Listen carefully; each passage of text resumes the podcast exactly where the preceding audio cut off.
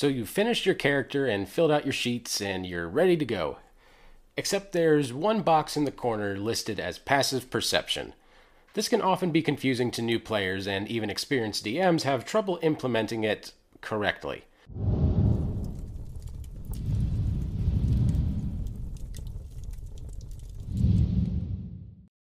I'm going to throw this nice little graphic up on screen for those of you in 5th edition character creation and just need to get to the point of what passive perception is. Uh, it's this. This includes any wisdom bonus and your proficiency bonus if you're proficient in perception checks. So, say you're a first level character, proficiency bonus of plus 2, who's proficient in perception checks with a wisdom score of 12, plus 1 ability modifier. That would make your passive perception score 13. 10 plus 2 plus 1 equals 13. Also, make sure to update your character sheet whenever your proficiency bonus or your wisdom ability score goes up. This isn't something that's set in stone at character creation. Yes, technically. It's just that passive checks are technically a house rule or rule variant, and a lot of dungeon masters either don't know how this works or choose not to use them at all. Which is fine if you think it would hold down your group's playstyle and stuff. It's an optional rule, but it's in the book, so it's not a homebrew rule. Whenever you roll a d20 for an ability check or skill check, you're technically making an active skill check or active ability check. Passive scores and passive skill checks exist for every 5e skill, and they're all calculated the same way, by just adding up any bonuses to the skill and 10. The 10 here is sort of meant to represent an average roll on a d20, so your passive score is basically like taking a 10 or assuming you rolled a 10 on a skill check. So let's say you have an advantage or disadvantage. This one is super simple. If you have an advantage on an active check, add 5 to your passive score. If you have disadvantage on an active check, subtract 5 from your passive score. So, for example, if you have a passive perception score of 14 and you gain advantage on perception checks, your passive perception score will become 19 for that passive check while you have advantage. You might be wondering if something isn't hard baked into the game and if some DMs just don't use it, why is it on my character sheet? Out of all the skills, perception is by far the most common, and out of all the passive checks, passive perception is also the most commonly used. It's incredibly rare for a DM to need something like a passive strength or athletics score. So, what are passive checks used for? Passive skill checks are used for three primary reasons to gloss over a lot of time spent attempting the same thing over and over, to average a lot of checks together, or for situations where the players aren't aware of something. The first one may sound very familiar to players who have played Pathfinder or 3.5. It was called Taking a 10. Let's say a wizard is attempting to solve a little magical puzzle box. The check needed to solve the box and open it is a DC 15 Arcana intelligence check. There's no penalties for failure, you just need to succeed it eventually to open the box. The wizard has a bonus of plus 7 to Arcana checks and therefore has a passive Arcana score of 17. His passive score is higher than the DC of the check and there's no consequence to failing. So when the wizard says, I'm going to take some time and try to open the puzzle box, the DM may decide to simply ask for the wizard's passive arcana score rather than bothering with rolling.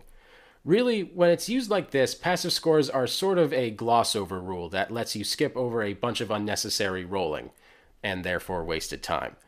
The wizard would eventually roll a passing check, and so long as time isn't an issue and there aren't any consequences for failing, the DM can simply ask for a passive score.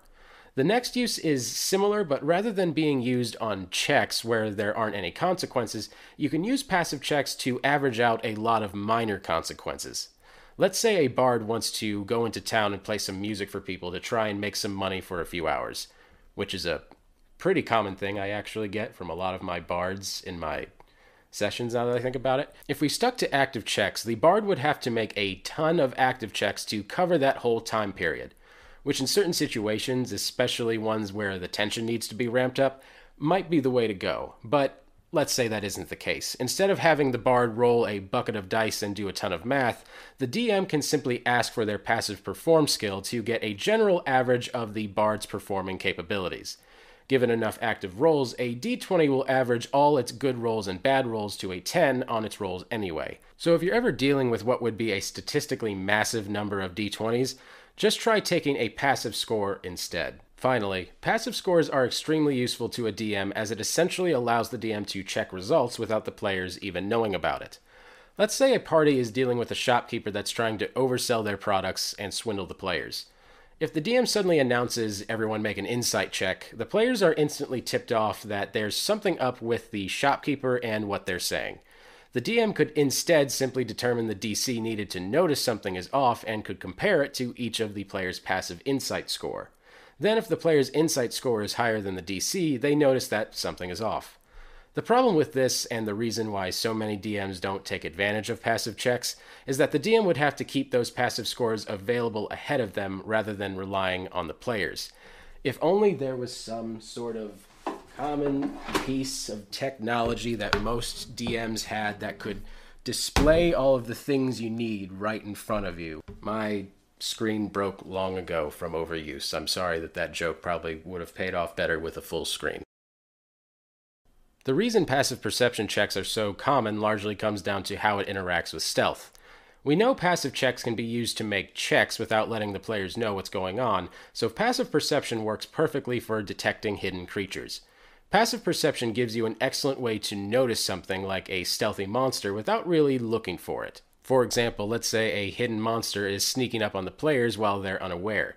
The players don't know anything is wrong, and if the DM has them suddenly roll an active perception check, they'll know something's up. Instead, the DM can simply compare the stealth check of the hidden creature against each of the player's passive perception scores.